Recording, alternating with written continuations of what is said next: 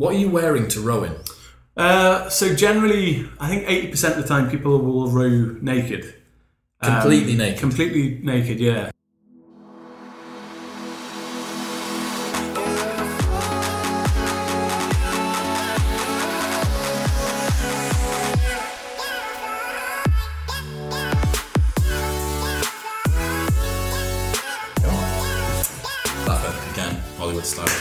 Um, so, Mister Stuart Morton, welcome. Yeah. You alright? How you doing? Very good, thank you. How are you? Good. Fantastic. Yeah. So we've known each other for nearly a year now, mm-hmm. um, through Reebok Tyneside and a few other bits and pieces as well. Yeah. And since I met you, you've had a an idea that I think is probably one of the, the maddest things that I've ever heard. It's the sort of the sort of story that you hear about in the news, but you never actually know anyone who's going to go ahead and do it. So I guess in short, what what's your next three months going to look like? What are you doing? Um, I'm going to row a wooden rowing boat from Portugal to Venezuela, um, which has actually never been done before by anybody solo. It's been done by a team of five guys before, um, but never done by someone on their own. So it'll be like a world first. And all that so you're rowing stuff. Across the Atlantic Ocean? Yeah. On your own? Yeah. From mainland Europe to mainland South America, which is important because there's a race that exists where people go from the Canary Islands to the Caribbean. So it, it takes in sort of eighty percent of the Atlantic Ocean. Uh-huh. Um, and it's, long story short, it's twenty grand to enter. Um, wow. And there's more kudos attached to going from mainland Europe to mainland South America. Right. It's about a thousand miles longer uh-huh. than the, the race. Um, so that's the reason for, for choosing that. Mm-hmm. And then also the fact that no one's ever done it before. So wow. there's not many things left that no one's ever done yeah, before there's not in this many, world, uh, especially in exploration and stuff and adventures. Um, this episode is brought to you by Crafted London. Finding men's jewellery that doesn't suck is very difficult, and Crafted London have nailed it. They're the number one men's jewellery company worldwide. They're sweatproof, waterproof, heatproof, and gym-proof. They've got custom designs in gold and silver, necklaces, chains, pendants, bracelets, rings, and earrings. If you've seen me on any of the big cinema episodes on YouTube wearing a necklace, it will always be from Crafted. I absolutely love it. It works with formal wear, casual wear, whether it's daytime or nighttime. All of their pieces are super high quality. The designs are great, and uh, I love them. That's it's all I wear. Also, they have an unlimited lifetime guarantee, so if your piece breaks for any reason at any point during the entire life of the product, they will give you a new one for free. Get a fifteen percent discount site-wide on everything by going to bit.ly slash cdwisdom and using the code M W fifteen at checkout. That's bit.ly slash letter C, letter D, wisdom, and M W fifteen at checkout.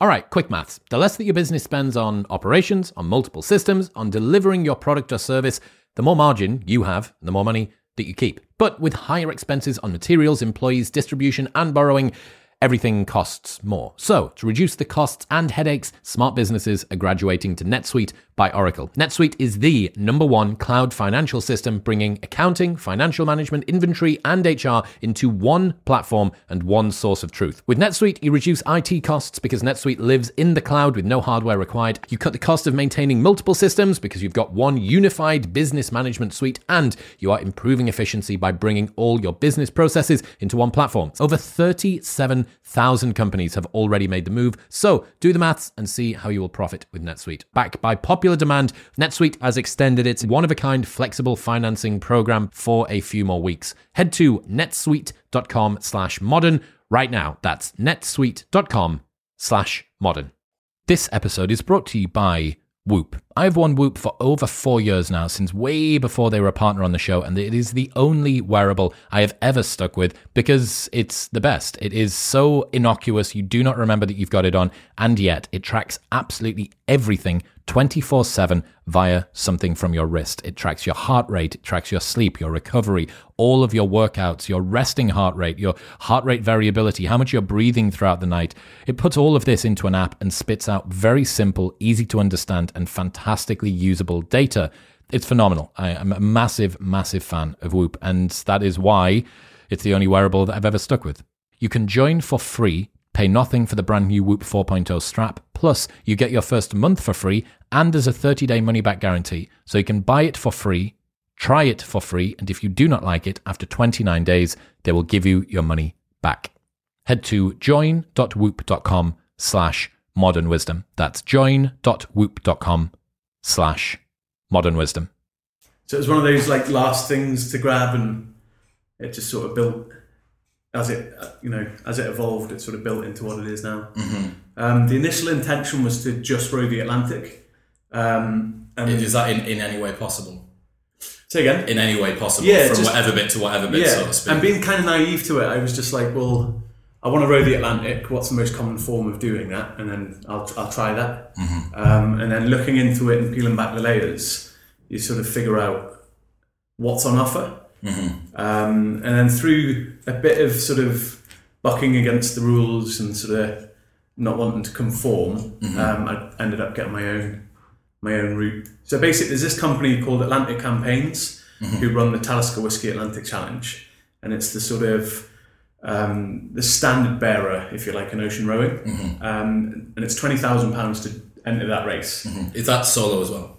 Uh, yeah, they they take on solo entries, pairs, threes, fours. Um, I think they might have done a five, but I think four is actually the highest they do. Um, and basically, I looked at what you get for the twenty grand. Mm-hmm. Now, I'm not putting it down at all. It's a fantastic organisation that does great things, but for someone that doesn't come from a particular background, mm-hmm. twenty grand is like quite a bit of cash just to find to enter a race, especially when you spend upwards of seventy grand, mm-hmm. to buy the boat and the kit and all the stuff that you need. Yeah. Um, so I I basically about seven years ago, um, I'll, I'll set the scene. So about seven Bring years ago. Bring yourself in a little bit for me, man. Just a little bit yeah. closer. Yeah. That's um, awesome. Thank you. It's, I was living in London, uh, working in private security, um, and basically got invited to a dinner party. Um, and one of the girls at the dinner party was a film director. Right. So I'd asked if she'd worked on anything recently, and she'd just finished a film on a guy called Charlie Pitcher. Right. Um, who'd row the Atlantic on his own, mm-hmm. um, independently. So I watched that film and was sort of transfixed by it. Everyone else at the dinner party didn't really want to, you know, think about doing that. Yeah. Um, I think I was the only guy. I don't think there's anyone that really thinks about doing that, right? Yeah. Like I yeah. say, it's the sort of thing that you hear other people talk about, but that, yeah, I don't know, it just well, doesn't. For me, that's exactly how it was. So, but it, you know, like most things, the curiosity got the better of me, and I sort of, I emailed Charlie. Um, to find out the ins and outs of ocean rowing and how someone goes about that, um, planning that sort of thing. Um, so he sent me all the links to the Talisker race, and through that I figured out how much it was going to cost and all that sort of stuff. So mm-hmm. I had set aside a bit of time to save for it. Mm-hmm. Um, and then, like I said, in, in researching more about ocean rowing, I came across other people that had done independent rows. Right. And so it it's a whole community, right? Yeah, it's huge once you yeah. sort of scratch the like the layers away. Absolutely. Over um, the last over the last year, just seeing stuff that you like on Instagram, yeah. there's guys yeah. rowing all over the place. Yeah. Um, and it's almost like it's like when people get into training, like they've never been exposed to like gym life before, mm-hmm. and then as soon as this they whole start, sub-community sort of, just yeah, explodes, and they pick yeah. up all the, the lingo and all that sort of stuff. So. Mm. It's a, definitely like a subculture that people pick up on, and ocean rowing is that way as well. But more people have climbed Everest than have rowed the Atlantic. Wow. Um, and then again, if you look at the Pacific or the Indian Ocean, the numbers are even smaller again. So that's about that's a, a thousand and a bit, one and a half thousand, is it? Maybe at the moment, of... I think the figure stands at about five hundred. Yeah. But the Talisker race, um, it's grown in popularity. So this year, um, the race is actually happening as we speak. Um, and I think there's seventy-five people in the so race. So it's getting exponential. Yeah, so maybe fifty people will complete it. Mm-hmm. There's already been some dropouts and stuff. No way. Um, yeah, a couple of rescues and this, that and the other. Wow. So. And so that's quite humbling to see I've from my position. Like, I'm setting off in three weeks and I'm yeah. seeing people giving up. But as well as that, there's a guy called Damian Brown, who's a former rugby player. Mm-hmm. And he's basically setting an example of, of how to tackle an ocean row. Like, um, he's got the format. Yeah, and... Uh, And he thinks like kind of the way I like to think about things. So if you take an event or something that happens to you in your life, you can react to it one of two ways, but that doesn't change the, the fact that that event has occurred. Mm-hmm. So you can lose your temper or you can laugh it off, mm-hmm. but the event's still there to deal with. So it doesn't really matter how you react to something. You're there and you've got to get on with it. Mm-hmm. But there's a few, you know, and time's gone by, there are people that have sort of, for whatever reason, withdrawn from the race. Mm-hmm. Um, And I'm I'm starting to to change my like initial reaction to that. Like my initial reaction on hearing that sort of news would be that oh they couldn't hack it and mm-hmm. it wasn't for them and all this sort of stuff. But A few of them have raised safety concerns that they perhaps didn't think about in the lead up to the row. And uh-huh. there's so much that goes into the planning mm-hmm. that I totally understand that from their position, they might have got to a point where they hadn't really considered what they were getting themselves into. Yeah. I know that sounds daft because it's rowing an ocean, but it, it, I think it's easy to get caught up in the hype and sort of find yourself in a, a position you don't really you want to be in. Weren't prepared for. Yeah. So, so tell us about your background. What's what's your what's your background? Um, so basically, I, I grew up in a really like sort of transient lifestyle. So my father was in the armed forces. Mm-hmm. Um, I was born in Germany and then ended up living all over the place. Um, and then when I was eighteen, I joined the Marines on a dare. Um, did that for about yeah. So basically, there was a, a T V program on. Oh, while we're at school, and everyone was talking about this T V program and sort of would they fancy doing it and all that sort of stuff. And again, another situation where I think I was the only person that wanted to. Yeah. Um, and then later that day, I was stood in the queue for some food at school, and uh, I overheard two lads talking about the fact that I wanted to give it a go. Right. And one how, old, how old? How old are you? I was like seventeen or eighteen. Right. Okay. Um, so it's like A levels. Yeah. Um, and then I overheard someone saying they didn't think I could do it. And not being sort of academically minded mm-hmm. and not knowing what I wanted to do if I got to university and all that sort of stuff. I just decided to run it by my old man first yeah. and say, I'm going to drop out of school and join the Marines. What do you think? And he was like, yeah, go for it. I guess with his background, that would have been... Yeah. So yeah. did that, um, left the Marines, got into private security, uh, did that for a few years. Um, and yeah, just... I think you can tell from that background, I've always been a fan of like challenges and figuring out who I am and for how sure. I react to... like. stressful environments mm-hmm. and sort of extreme situations. Um, and I just feel like it's been a few years since that's happened. So the road's sort of coming at a good time now. Mm-hmm.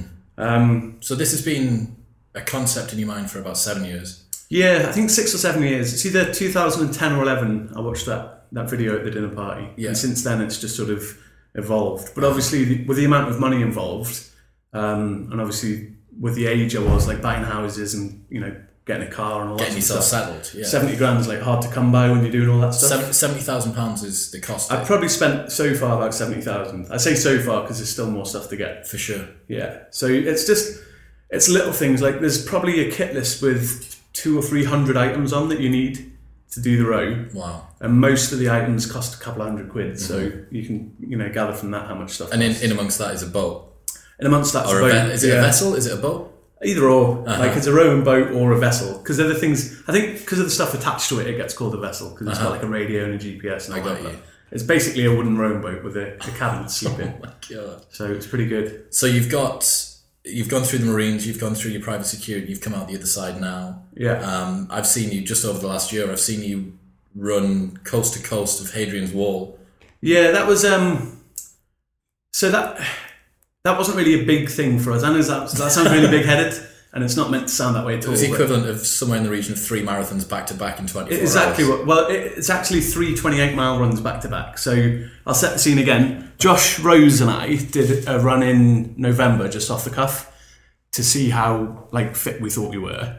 And it was a trail run in Wooler, which was twenty-eight miles. Uh-huh. And then we literally finished it, and ten minutes afterwards we're talking about people that do ultra marathons and stuff like that. And Which just, is one hundred, one hundred and over. I think ultra's anything over a marathon, to be is honest. It? Yeah. All right, okay. So people will do a fifty k and call it an ultra. Okay. Or they'll do a one hundred k and call it an ultra, whatever. Yeah. Um. So Josh and I were basically saying, do you reckon you could do that back to back? And I was like, oh, I don't know. And then just off sort of Googling and flying around Facebook and stuff, I found two guys that had ran Hadrian's Wall and it was eighty-four miles. And it just jumped into my head that that's pretty much... there, back again, and there again mm-hmm. of the run we just did, yeah. which was the biggest distance either of us have had, had ever done, mm-hmm. I think, up to that point. Um, and only ten minutes after it, you were already looking for the yeah, next distance. Yeah, so I just jokingly said to him, what do you reckon about doing this? And he was like, yeah, that sounds pretty good. And then I, I've always been a fan of, if you tell people about it, then it's happening. Yeah. So I think we posted it on Instagram that day, um, and then just sort of... trained towards it. That external accountability um, coming in a little bit there. Yeah, and it's just sort of like, I think it's good to test yourself now and again on stuff that you don't know you might be able to do. Otherwise it isn't a challenge. Too yeah. many people these days do like a marathon, which no offence to anyone that's proud of what they've done, but it's not hard to run twenty-six miles, mm-hmm. no matter what your background but is. But even if the training, I suppose with the training for a marathon, I've seen some of the training protocols and people are working up towards twenty miles, like ten and twenty mile yeah. runs beforehand. Unless something goes wrong, the, the race is already, you've already run it, which, exactly, which is, yeah. which is the point, point of the training, right? Yeah. The point of the training is that you should be able to complete the run comfortably. Yeah. But I think there's a difference in trying to complete an event which you've prepared for and trying to test yourself in a way that you can only prepare up to as well as you can do for. Yeah. Does that make sense? Yeah. yeah. And I think also if you apply a time frame to the marathon, then it becomes a challenge. Yeah. But for most people, they just want to do it. And yeah. it's more possible than people think it is. Yeah. And I think there's loads of stuff in life that's like that. It's way more possible than you think. You just never, you haven't tried it before. Mm-hmm. And the run, the Hadrian's Wall run was definitely that. Like in February, we failed it. Well, I failed it because mm-hmm. I got a shin, uh, uh, what do you call it? A stress fracture in my shin. Right. Um, so that stopped us at about the sixty-five mile point. Um, which is still... Which is a long way. Absolutely. But it's not, that's it's not almost legit- exactly double two yeah. marathons. And um, so that was that. But then because of the kind of people Josh and I are, we were like, well, we've got to go back and finish it. So. I think that day, the Instagram post that you put up, upon it was the day after, I think. Yeah, the, yeah, upon announcing that it hadn't happened. Yeah, this uh, pretty much straight after was the announcement, like we're coming yeah. back for you, so to speak. And the date was good because it was uh, the rerun was in August, just gone, um, and it basically for me was more of a test of like where I was physically and mentally, because it it was a tough test in that like you had to apply a bit of mental fortitude to get through it because it's a long way to run. Mm-hmm. Um, Most people aren't happy driving that distance, but to run it, we set off at like four in the morning and finished at ten at night. And that's like coast to coast of the country. So yeah. it was quite a deal. Um, but also, for me, it was good because on the row, I'm probably going to be working out for up to eighteen hours a day. Mm-hmm. And the run took around about the same time. Right.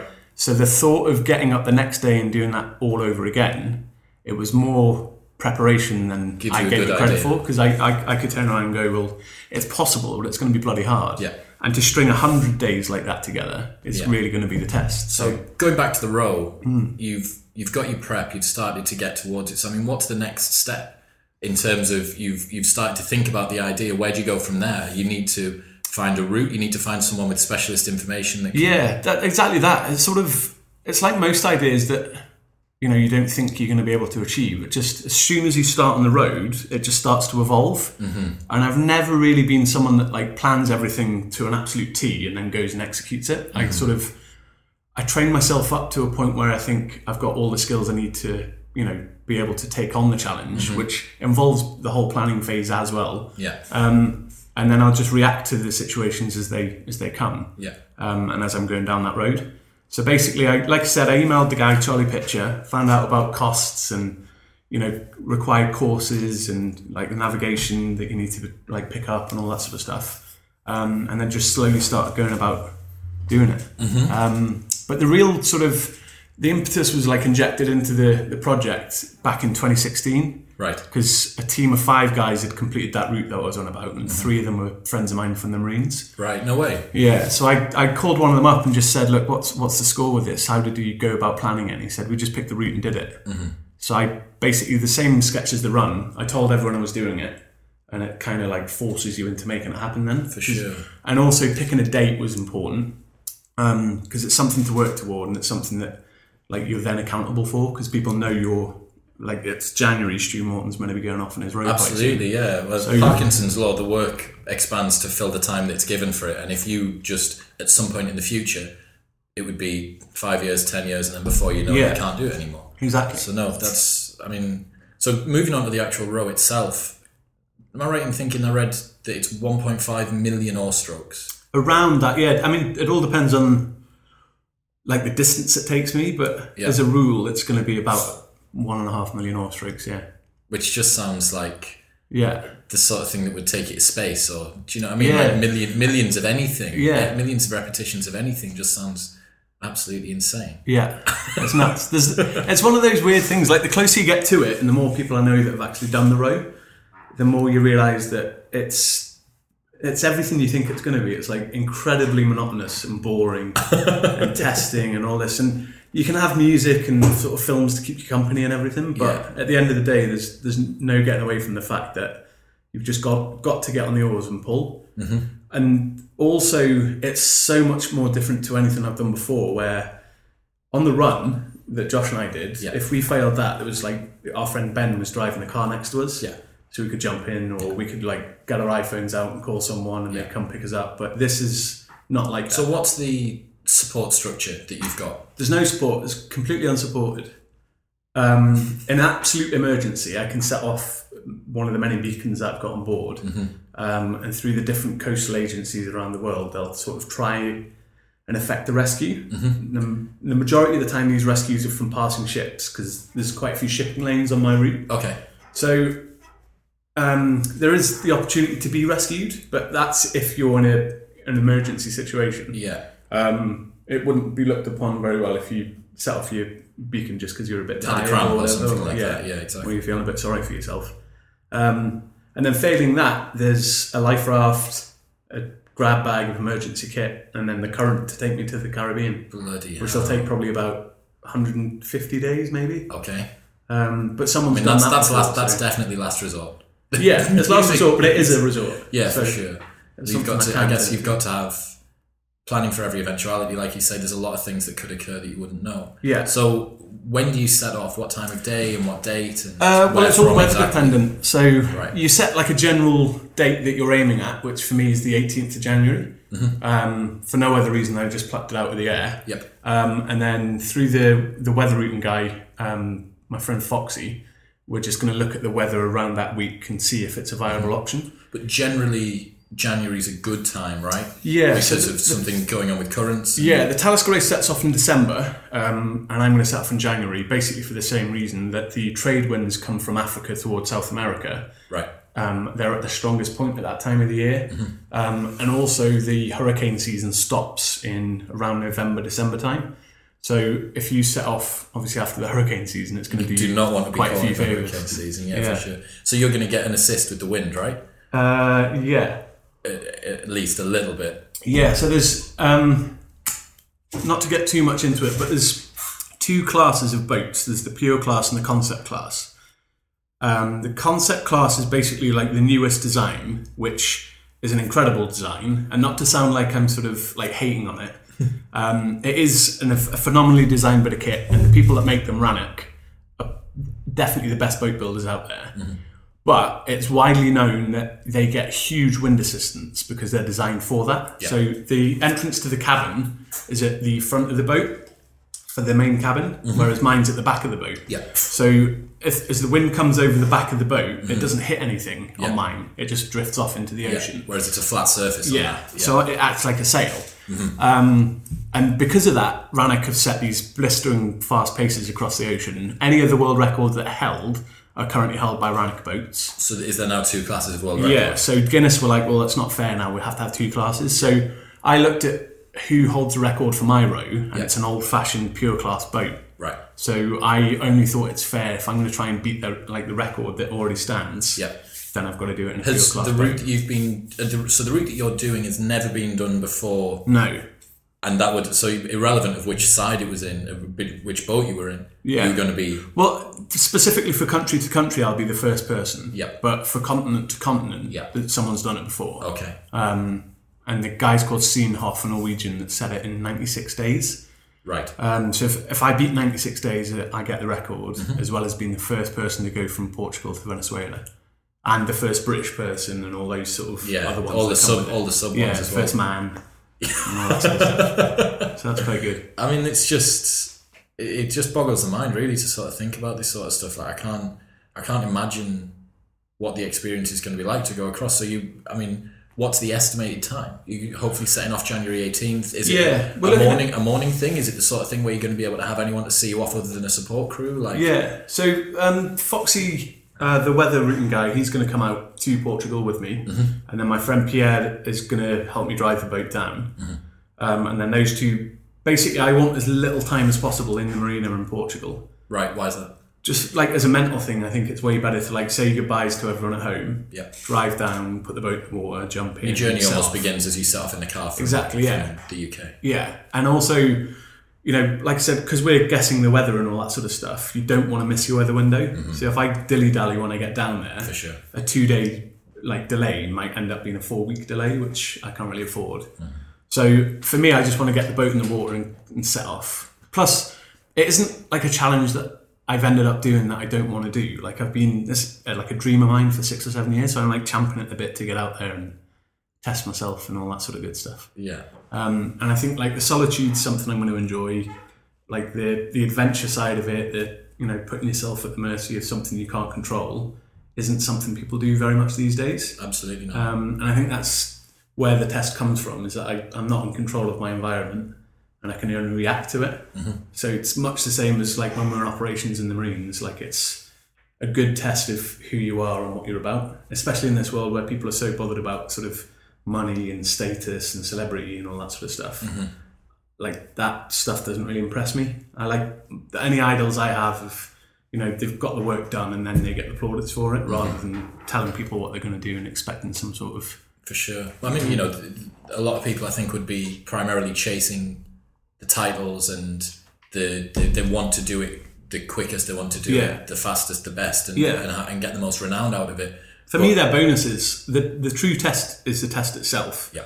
Um, and if it takes me one hundred twenty days, yeah. I'm not really bothered. Mm-hmm. The the record's like a nice to have for the sponsors and stuff like that, and yeah. something that they can sing about and say that they were involved with. Mm-hmm. But for me, I, I don't really care about that. It's nice to know that, you know, you've you've earned something and you've achieved it because you outworked the other guy and all that sort of stuff. Yeah. But for me, the the big test is, can I deal with what's thrown at me? Like, the conditions will probably be different to the other guys as well. Mm-hmm. And the distance is so vast that you can't do the exact same route anyway. Right.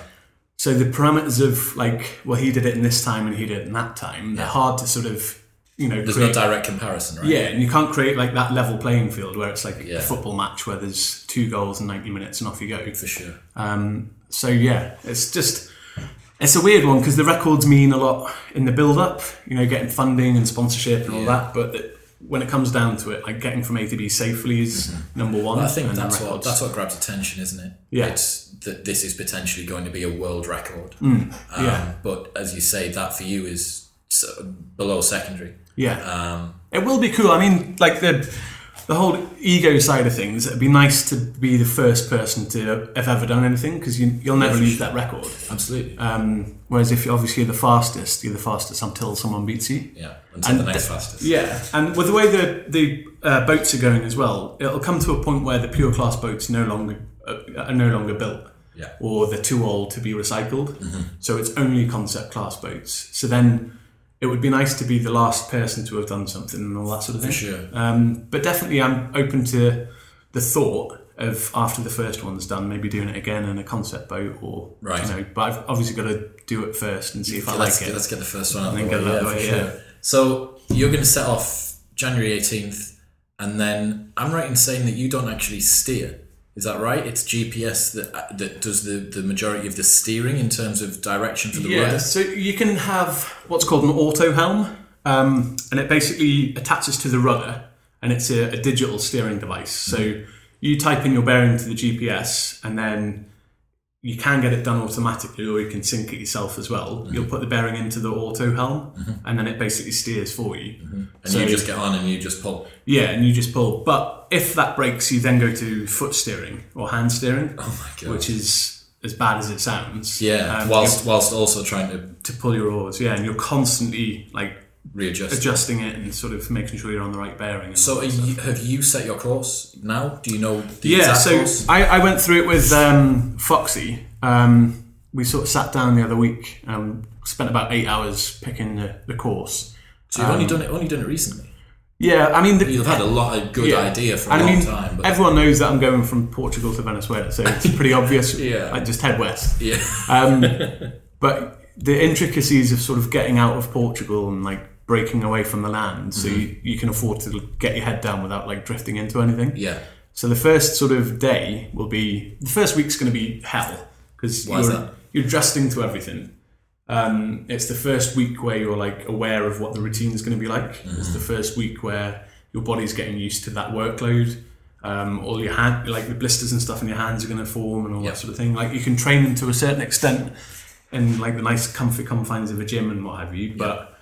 When you actually get on it, you can't really train for an ocean row unless you're on the ocean. Yeah, for sure. So, so you've, t- you've touched on it there, so I'm going to segue off. Yeah. Just take us through your training. Take us through what the training has consisted of. Um, I think that's always a hard question to answer, because there's a you know chunk of society that trains all the time and they have goals outside of these big projects. Mm-hmm.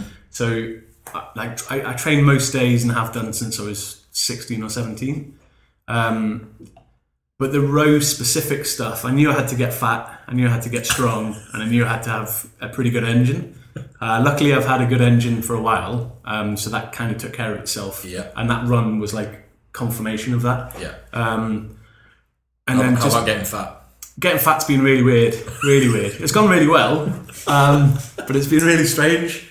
Obviously, most people that train are training to achieve a goal, whether it be looking good or being nice when you look uh, looking good when you're naked and all yeah. that sort of stuff. Um, and I've had to do the opposite of that. Yeah. I've had to eat for a purpose, which goes against everything that like I and people I stay with like stand for.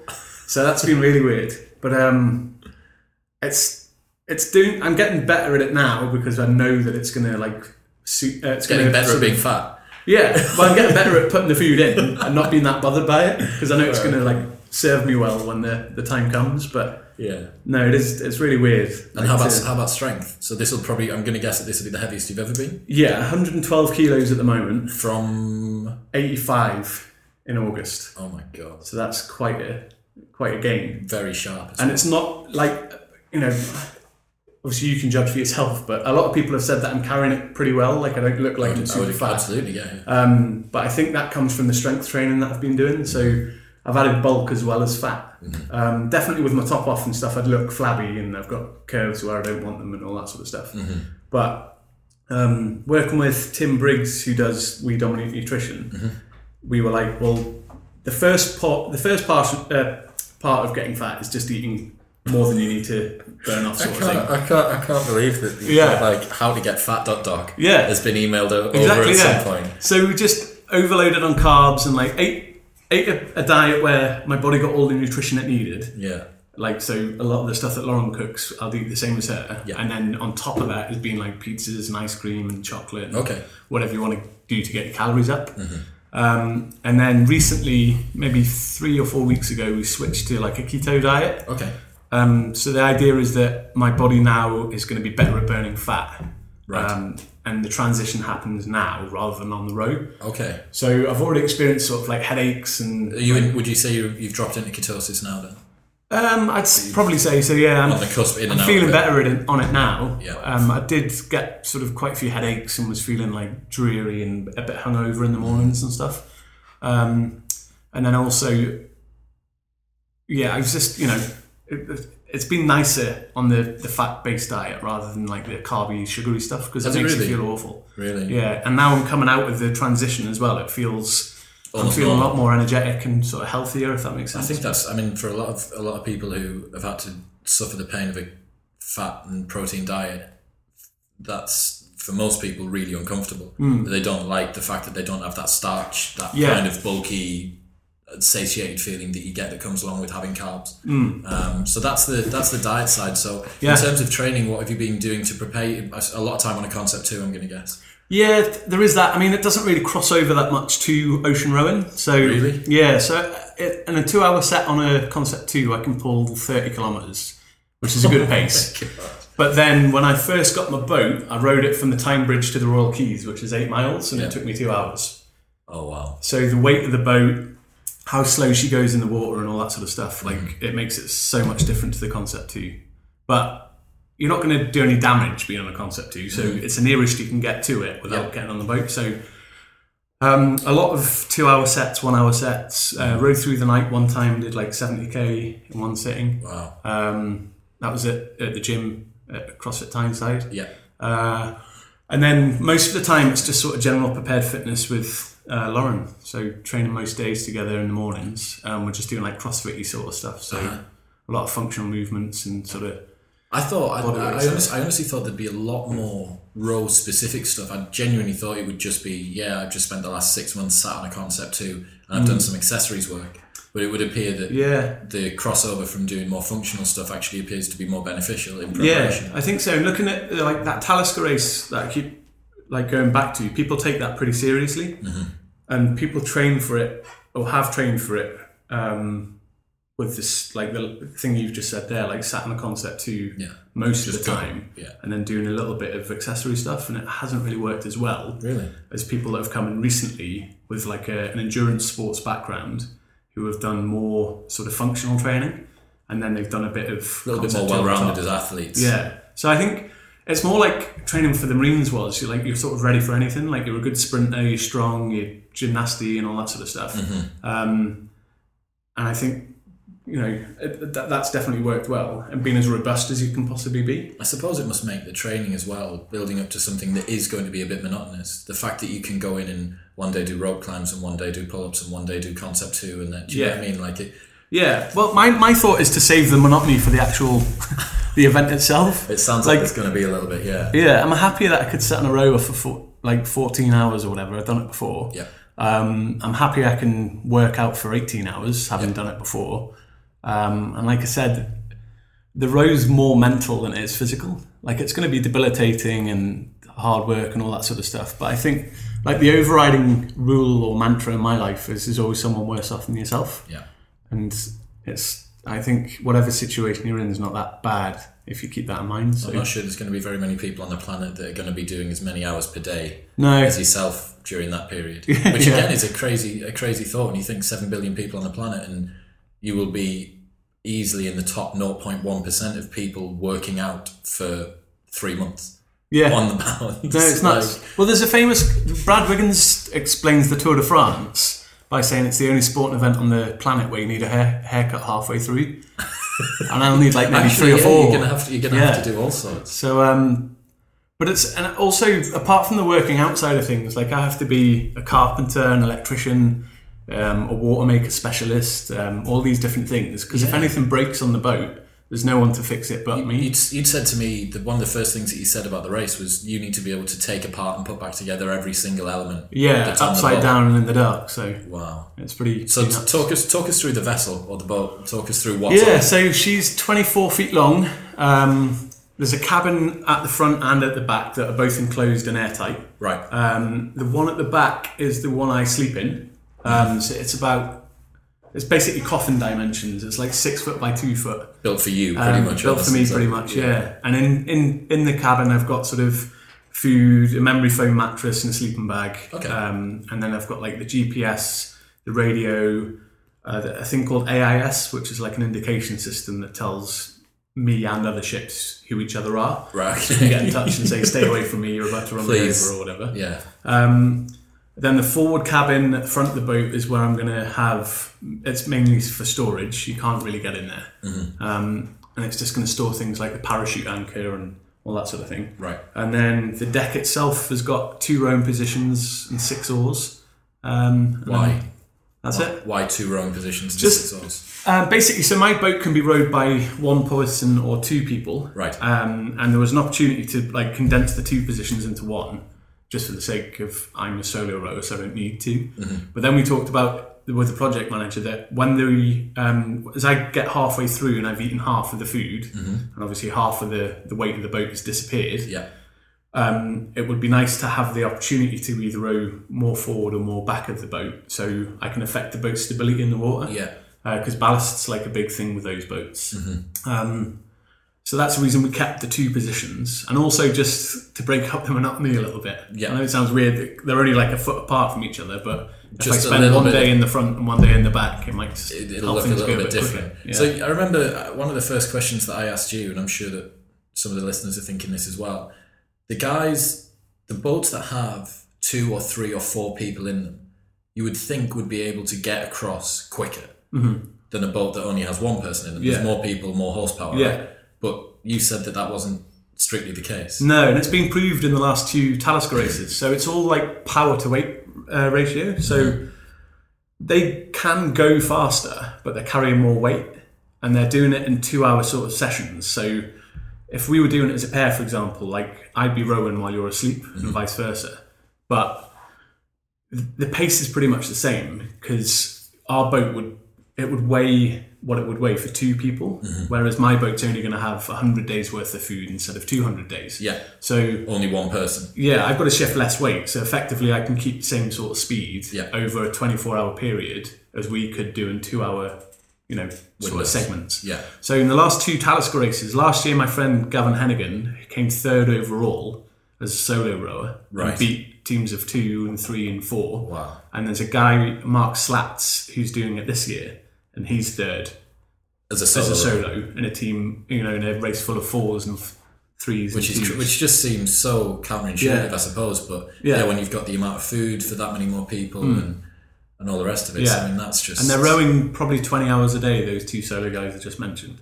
twenty so hours a day? They're rowing about twenty hours a day, yeah. So what's the logic behind... Because obviously that's going to cause, I guess, a little bit more burnout. You're going to be more, yeah, more tired burnout. The next day. But I mean, Mark, at the moment, they've been going two weeks. He doesn't seem to have slowed down any yet. Wow. But obviously you can't keep that up forever, so yeah. everyone's sort of on the edge of their seat and know when it's going to stop. Yeah. Um, so for me, for example, I, I'll, I'm just going to row and see how I feel and judge everything off, off that. There's mm-hmm. no point in me making like a, a schedule now that I'm going to have to change when I get on the row. So I'm just going to sort of row for an hour or two and see how I feel. Mm-hmm. Um, if I feel like I should rest a little bit, I will and get some food down in the water and stuff. Mm-hmm. And then if I feel like I want to carry on and do a, a big stint, and I will. So in, for the rowing aficionados out there, have you got an idea of sort of cadence and stroke rate and stuff like that? Or yeah, is... so as a very basic sort of measure, you'd be doing around eighteen to twenty strokes a minute. Mm-hmm. Um, and to be honest with you, that's all that really counts for, for, for the aficionados out there. Because mm-hmm. the boats, like I said before, if I do two hours on a, a Concept two... and two hours on my boat, the distance is like halved basically. So um, it was that was a big eye opener, because obviously you spend the whole time looking at your little screen on the Concept two and yeah. thinking, right, if I pull one thirty per five hundred, that's awesome. Yeah, I'm doing really good. Yeah. And then if it's two, blah blah blah, and you're doing all this maths in your head, and then as soon as you get on the boat, it just all goes oh, out the window. So it's just efficiencies um, guided by your stroke rate. Um, and eighteen to twenty is sustainable for one hundred days. And that feels about right for you as well? Yeah, it feels nice. And also, because it's an ocean and not like a river boat, a, a lot of river rowers have talked to me about sort of how it feels and how I'm training and all this sort of stuff. And it's it's different again from those guys, because mm-hmm. they're generally racing on really flat, sort of glass-like mm-hmm. rivers or lakes. Yeah. Um, and they don't have to deal with weather all that much. Yeah. Whereas I'm... constantly moving, the oars very rarely go in the water super clean and come out super clean. So you might put two oars in and one, you know, you're catching crabs straight away, or the, yeah. the oar gets pulled out your hands or pulled down onto your thighs or whatever. So I think for a lot of, rough. a lot of people that will have seen rowing on water before, it'll be Oxford Cambridge boat race, stuff like that, mm. which is like glass. Yeah. Like as flat as flat, flat yeah. as you can get, and guys displaying like amazing balance, and the boats are super rigid and they don't move around at all. But. Yeah, and I've seen a video of one of your friends recently. I think's out on the water at the moment. Yeah, and I saw a video that he'd uploaded from the cabin looking at him. Yeah, and it it just looks like hills. It just looks like a crazy golf course that's yeah. back, that that he's rowing over the top of behind. Yeah, it's nuts. So, for instance, the, to like to describe the conditions, he recently woke up in his cabin with. His eye sort of all blackened and cuts all over his face. Right. Because while he was asleep, he capsized, and it's like a washing machine inside the cabin most of the time. So and it's uh, you said it was sealed, right? So yeah. So you... he's just battling around in this sort of coffin, um, and woke up with his eye in sort of bad order. Oh my god. Um, but he's he's the guy I mentioned before, Damian, who's just sort of an example of how to tackle it. So he just sort of laughed it off, took it for what it was, and, and he's just cracking on. He's just cracked on, yeah. Wow. And then later that day, I think he was on the deck and it capsized again. Capsized twice in a day, right? Um,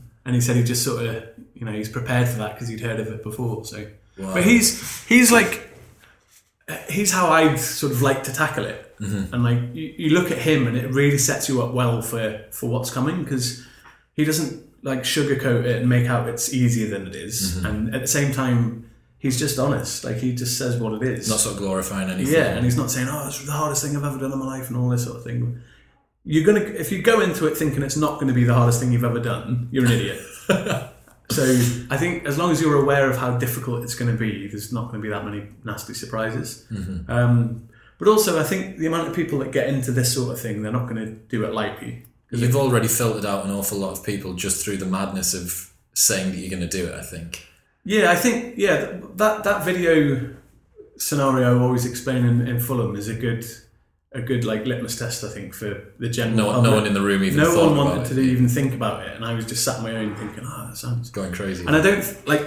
I know I'm not normal. Like I'm against the grain of what most people think is, you know, normal or whatever like that. But I just, like I said before, I I find value in other things that some people don't, mm-hmm. and I think that sort of, you know, as much as people want to progress in business and see how much money they can make and all that sort of stuff, that's admirable in its own world, mm-hmm. but I'm not made of that sort of stuff. Like I want to see what I can put up with and what I can achieve in, in other worlds. Mm-hmm. Um, and it's just sort of how I'm bred, I suppose. And other people are bred differently. Yeah. So going back to the race, so you've got yourself out of Portugal. Hopefully you've managed to pull yourself away. You said that you can't drift into things. Yeah. So it's going to be finding your feet for the first week to ten days or so. Yeah. And then what happens ten days in? Where are we there?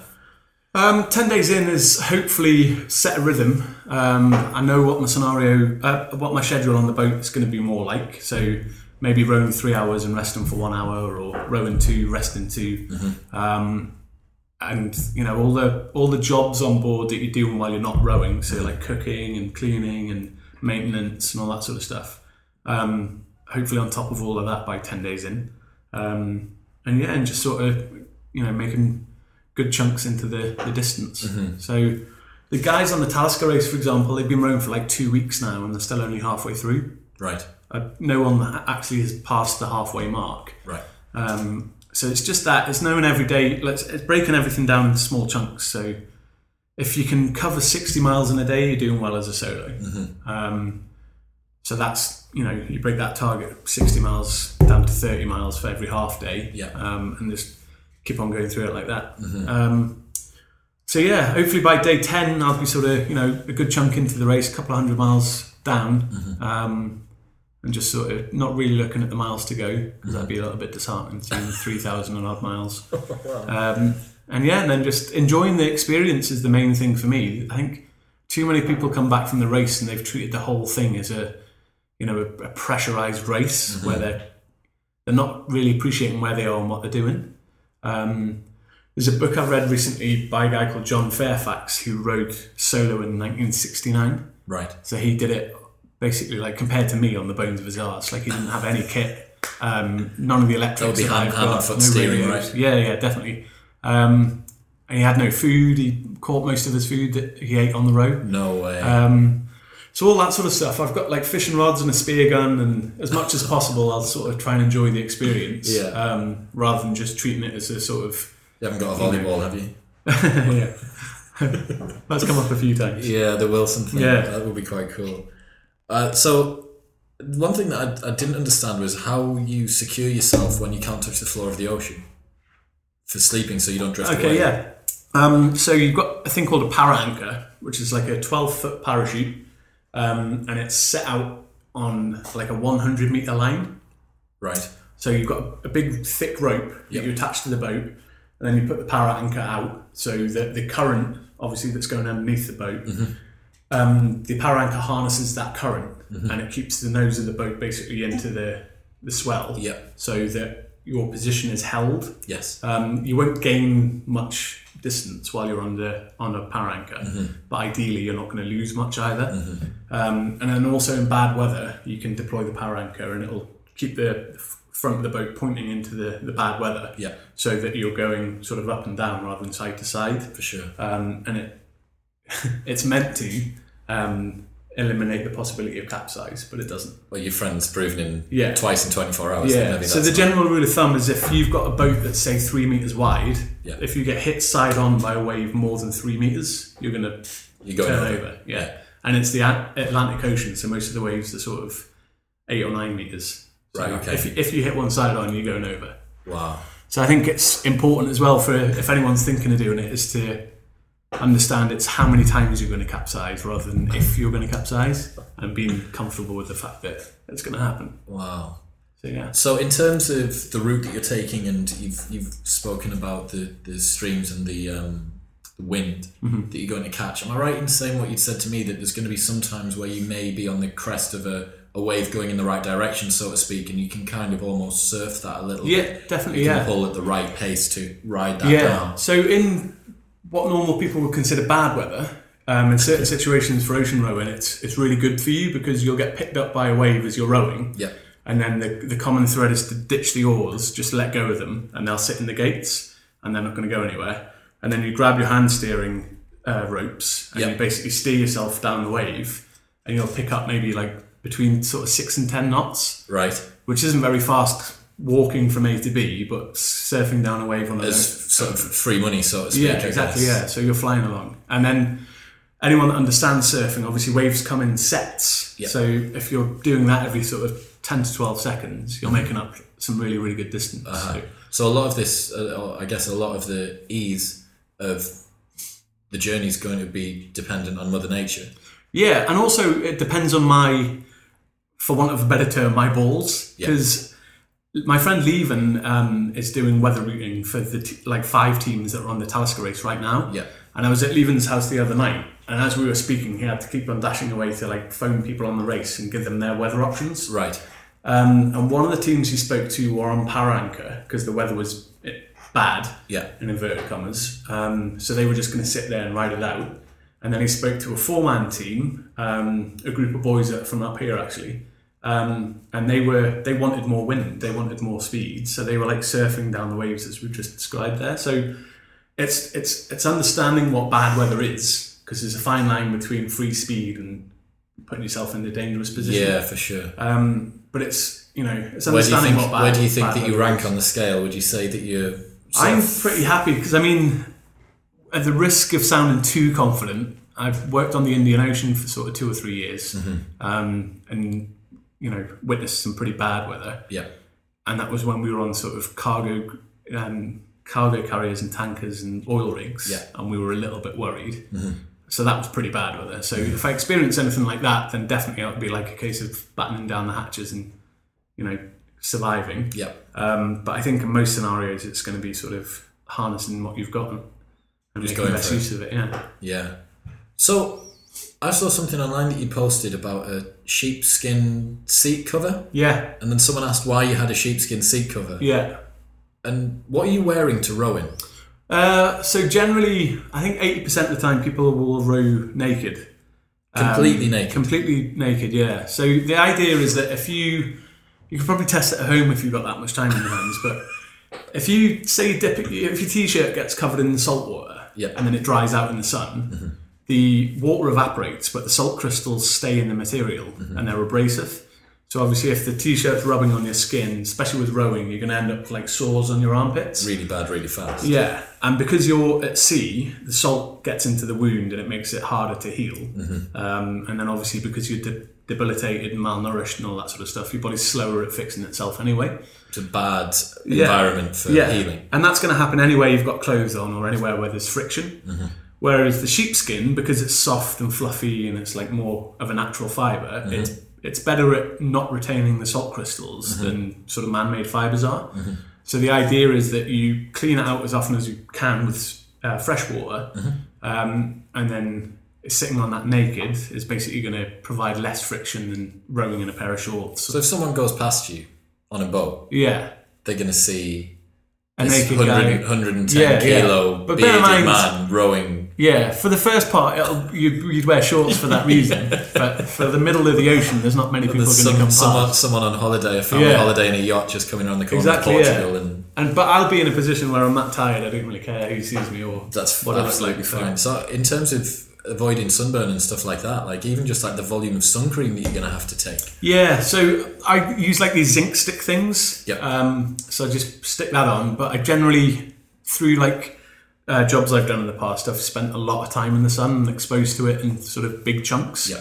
Um, so I get used to it pretty quick. Mm-hmm. Um, and like I said before, uh, when I was in Tanzania for a few years, um, it was you know something I put up with all the time there. Mm-hmm. So you get used to that pretty quick. Uh, but definitely for the first part, I'll be covered up and you know. After one hundred days in the up. sunshine, you're going to come back with a wicked tan as well. Yeah, I'll be quite leathery, I think, as well. Man, so fresh water as well. Like water is a very, very heavy yeah.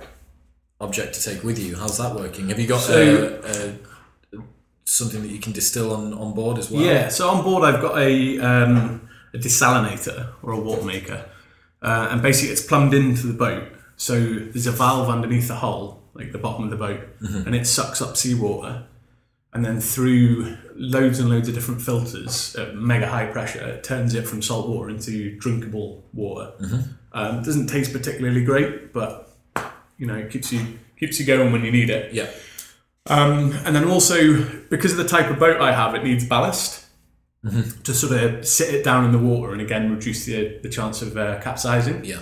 So the ballast is going to come in the form of about one hundred twenty kilos of fresh water, uh-huh. um, just in plastic bottles that you'd get from the shop, sort of thing. uh, and then if the water maker breaks and my handheld water maker breaks as well, yep. I've got emergency water to last me sort of, you know, sufficient however time. long it could. Yeah. Um, and the idea with that would be if you drink any of the fresh water in the bottles, you can just replace it with seawater and mark the bottle so you don't drink it. Yeah. And that way you don't lose any ballast, but uh, you're able to drink the emergency water. So that's hydration. What about food? Food comes in the form of freeze-dried meals. Um, the sponsor that I've got, uh, Firepot, um, there's a company called Outdoor Food that make that brand. Mm-hmm. Um, they basically cook their meals and then uh, dehydrate them. Right, okay. So they're way healthier than some of the other ones out there on the market. So mm-hmm. I won't obviously mention their names, but they're super sugary. Mm-hmm. Um, so you're actually having fully cooked meals that just haven't yeah. had the water taken out. Yeah, and then you just pour boiling water back in. Vacuum um, vacuum packed foil bags or yeah, whatever it is. You leave it for like fifteen minutes and that's rehydrated. And it's all like uh, chili con carne and spag it's like bol. It's the ultimate cup of soup. Yeah, exactly, yeah. And they're, they're like a thousand calories each meal and stuff like that. So, so how much are you going to be eating every day? So I've got four of those every day. Um, as well as a snack pack, and the snack pack's got about three thousand calories in it. A snack um, pack with three thousand calories. Yeah, so it's what's, like lots of lots. Of, I've got loads of uh, nut butter, some biltong, because apparently people say that you miss chewing because all the freeze-dried food's like quite sloppy and soft. Yeah. So the biltong is just basically nice, for nice chewing. And tough. Yeah. yeah, and it's obviously like mega stacked with protein. Um, and then I've got sort of. Uh, energy gels that are sort of fat-based mm-hmm. rather than sugary ones, mm-hmm. um, and then backload spars and flapjacks and stuff like that. So. Full work. So you're going to be eating sort of moderately well, I suppose. Yeah, I think I'm going to be hitting about seven thousand calories a day, and then the argument is you burn about ten. So I'll be in a three thousand calorie deficit every day. So that's about a pound a day of weight. Yeah, exactly. Not far off that yeah. you'd be, you'd be losing. So what if we say it's around about one hundred days, and one hundred days from January eighteenth, yeah. what's your weight going to be? I think the the um, what do you call it? The vast majority of people that do it say they lose about a quarter of their body weight. So oh that's why I took the jump from eighty-five to one twelve. I aimed at one fifteen, I think. Yeah. Um, but I think I'm about one twelve at the minute, so I'm there or thereabouts. Yeah. Um, and then hopefully I'll lose all that um, by the time I get well, to. If you, if you come back and you're at one twenty, I'll be really annoyed. Yeah. Super annoyed. Oh, bollocks, I've got, I've got to go on a fucking cut now. Exactly, yeah, got on the what bike and sit on that for like six months. You have got the tan, though. You have already yeah. got the tan. Um, so tell us about the Rock to Recovery, then, because the, the, everything that yeah. we're doing here is based around a charity, right? Yeah, so to get a bit candid, maybe a little bit sort of controversial, um, I generally, you know, and a lot of other people um, want to bring to the fore how much P T S D is ignored. Mm-hmm. Um, I think people that come back from Afghan and Iraq and all that sort of stuff with injuries, physical injuries, are pretty well looked after now. Um, they don't get the the best care that they could possibly wish for, but it's it's pretty good. So if you lose a leg, for example, you're going to get a prosthetic, and it's going to be of a, a very good sort of standard. Mm-hmm. Um, but unfortunately, the same can't be said for mental health. Um, if you come back with a brain injury or with post-traumatic stress or anything like that, you're just not well looked after at all. It isn't clear what avenues you should be going down to seek help. Um, it isn't clear what kind of signs and symptoms to look out for in people. Do you so think? Like, do you think that this is across U S, U K? Yeah, this... it's like you like the suicide rate for sort of veterans is sky high, and a lot of it is because of, you know, post-trauma sort of incidents that they've experienced, or if they've, you know, been in high-pressure situations for huge chunks of their lives, mm-hmm. which Afghan and Iraq provided, um, you basically leave the service and you don't have any um, transitionary sort of support. Mm-hmm. You're just, you know, one day you're flying around, jumping out helicopters and shooting people and stuff, and the next day you're in Waitrose getting annoyed at people. Mowing the lawn. Yeah, getting in your way when you're trying to buy tomatoes or whatever. Oh. So it's a really hard thing to come to terms with, especially with the fact that there's no help out there. Um, and Rock to Recovery is a charity that's sort of changing the face of that. So they're providing help for veterans and the families um, who have to deal with P T S D and sort of brain trauma injuries and stuff like that. Um, and it's like a fast action charity as well. So if anyone, for example, if you had a friend or a relative or whoever that was in the forces that you were worried about, you could call Rock to Recovery and they'd literally fly up to see that friend or relative and no give way. them like immediate one-to-one support, like there and then. Good Samaritans, but for, yeah. for really yeah. serious. And obviously it costs a fortune. So raising money for a, a charity like that and trying to raise the uh, awareness of them as well is like really important. I mean that. So, I think I've I've got a friend B T Urella who uh, started Vet Sports in America, which mm-hmm. is a, a wounded and P T S D yeah. uh, supporting sports league. So they play like baseball and a whole bunch of other stuff. Mm. And um, he gave probably one of the most moving talks I've ever heard about a year and a half ago. Yeah. And he went through all of the different bits, that, all of the problems that his friends have had with P T S D. And he, he said that he was one of the guys who'd come out physically injured quite badly. Um, But given the choice between being physically injured and mentally injured, mm. he was glad that he was able to, that he'd lost a leg. That was, was his analogy that he'd used. Yeah. Um, and I think it just sounds so alien, the concept of P T S D, and obviously being in that high pressure situation, the level of adrenaline that they'll have experienced, that soldiers will have experienced in one day of combat, will be more than most people will experience in yeah. a lifetime. And like not only that, even getting away from the trauma side of things, just looking at something as simple as transitioning from one career to another. Mm-hmm. For most people, it's quite stressful.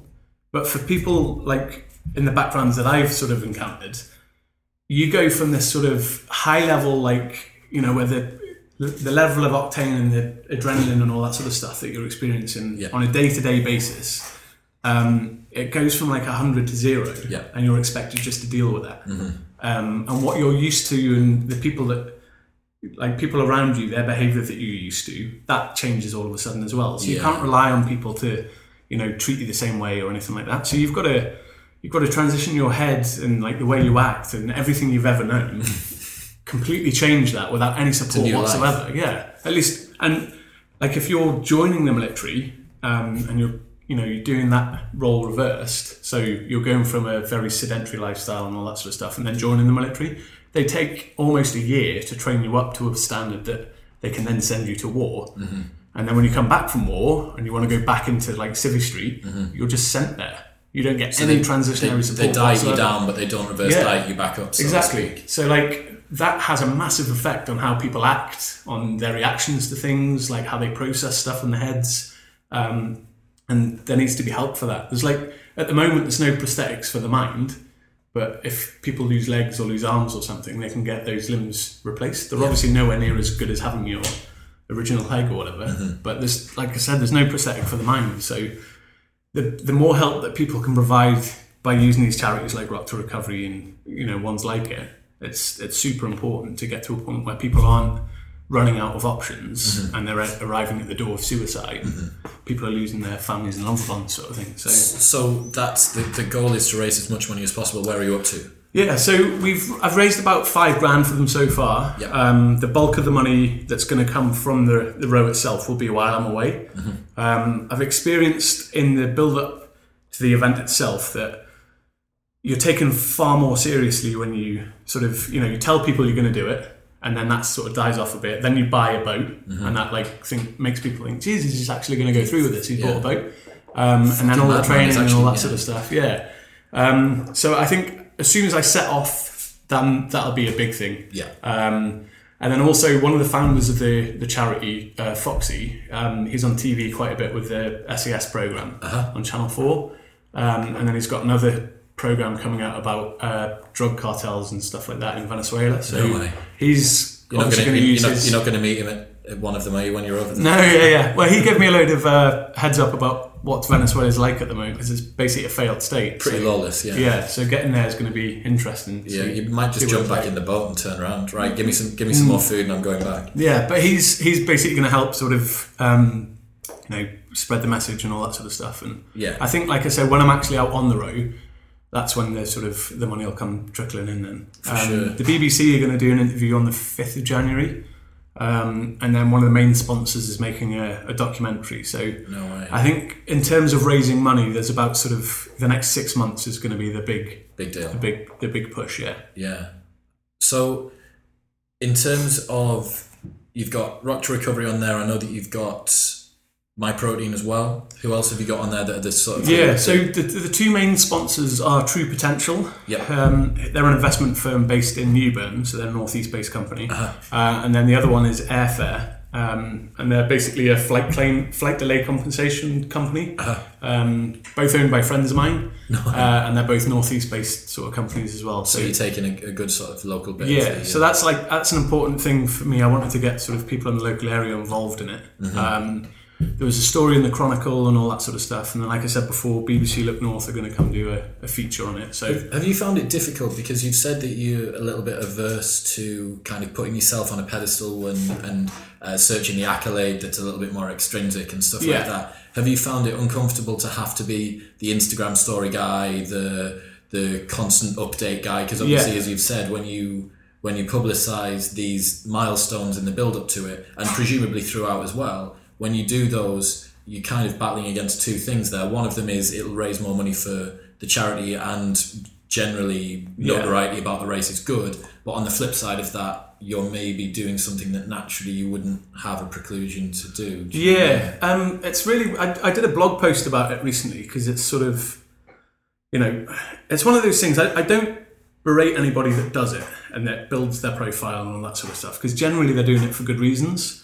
Um, and I do understand that the more people I tell about the road, the more exposure the charity gets and the more money that we raise and all that sort of stuff. But also, at the same time, I've chose to do the road solo for a reason. Like, I like my own company, I like my own space, and I like being able to do things without any sort of fuss and stuff like that. Yeah. And I also strongly feel that in terms of like raising money before the row and telling people what's going to happen before the row, to me it's sort of... it's not important until I've completed the task. Mm-hmm. It's one thing to say you're going to do it, but actions are remembered long after words are forgotten. Mm-hmm. So actually completing the challenge and coming back and having the story for me is way better than going around telling everyone you're going to do it. Yeah. There's obviously seven years worth of me preparing for an Atlantic Row has seen me see you know, seven years worth of other people preparing. Yeah. And the amount of people that put it off for a year or don't actually follow through with it or said all these big promises and failed. Yeah. It's crazy. So I don't want to put myself in that position where I'm telling everyone I'm going to smash it and I'm going to do this and I'm going to be this guy and I'm going to raise this much money and all that sort of stuff before it's actually done. Mm-hmm. Um, I think I'm in a better position to talk about it and raise the profile once I've actually achieved the, the milestone yeah. um, than to talk about it before it happens. Yeah. But it's just, it's one of those things, it's the world we live in. It requires that sort of excitement and beat up and big hoopla that social yeah. media is now. Yeah. Um, and I hope I've done an all right job of it so far. But I could always obviously use like more shares and follows and all that sort of stuff. So, so while, while that you're on the road, if people want to keep up to date with what you're doing, yeah. is there going to be, a, have you got access to Twitter? Have you got access yeah. to, so I've how got, can people keep up? There's a thing called a, a yellow brick tracker um, that people will be able to download the app for that and follow me on like a Google Maps sort of right. image, uh, like a Google Earth image. And there'll be a little like arrow, which will be me making like a really slow progress across the thing. Um, and then also I can Facebook and tweet using that device as well. Uh-huh. Um, I can send photos and stuff, and perhaps the odd video. I was going to say because the guy yeah. who tumbled over, he had would like a, look like a GoPro sort of thing that was yeah. attached to the front. Yeah. So uh, there there is a capability these days for that that sort of stuff. Uh-huh. Um, but it's just it's very sketchy with satellite comms. If anyone's ever had experience with that stuff, it's hard to get the videos up and out. Well, when you can't get three G in the middle of exactly, Newcastle yeah. city centre, yeah. yeah, trying to get a video up in the middle of the Atlantic Ocean. Um, but it should be good. I think it's one of those things that you sort of you start sending on Tuesday morning and it actually goes up on Friday afternoon. So yeah, I get it. I'll be like that. Um, but yeah, I mean, there'll, there'll be a blog every day and all that sort of stuff. And then Lauren's going to control the social media stuff and do right, yeah, like, yeah. updates and stuff like that for uh, me. So well, you're gonna have to be careful, especially if you're rowing naked, of just what footage know, just yeah. does end up going up. Yeah, be interesting. Yeah, well, so sort of drawing everything to a close. where can where can we find more information about the row over the next the next few weeks? And then once once everything's up and running, where can yeah. everyone keep up to date um, with the story? If everybody goes and checks out Rock to Recovery U K on Facebook and Instagram, it's just at Rock to Recovery U K, mm-hmm. um, and it's a number two, not T O. So uh, go look on that, or if you go to any of the platforms and put in Atlantic Solo Stew, so Twitter, Facebook, or Instagram. Mm-hmm. Um, and there'll be links there toward the fundraising pages to hand Rock to Recovery. Mm-hmm. Um, and then basically, like I said, I'll, I'll release like a, a page that people can follow while I'm on the road, yeah. like a week before I leave. Um, so that I'll have the tracking information and everything on there. Um, and yeah, so that'll be the, the best way to follow it. Fantastic, man. Well, thank you very much for coming on. I'll make sure that all of the links to everything that you've put in here, to Rock to Recovery, to the links to follow yourself, will be in the description. Um, good luck, man. That's yeah. all I can say. Thanks for having me. Really on. Appreciate for having you. Yeah. Cheers. Fun. Man. Thank you. Cheers, man. Cheers. Bye.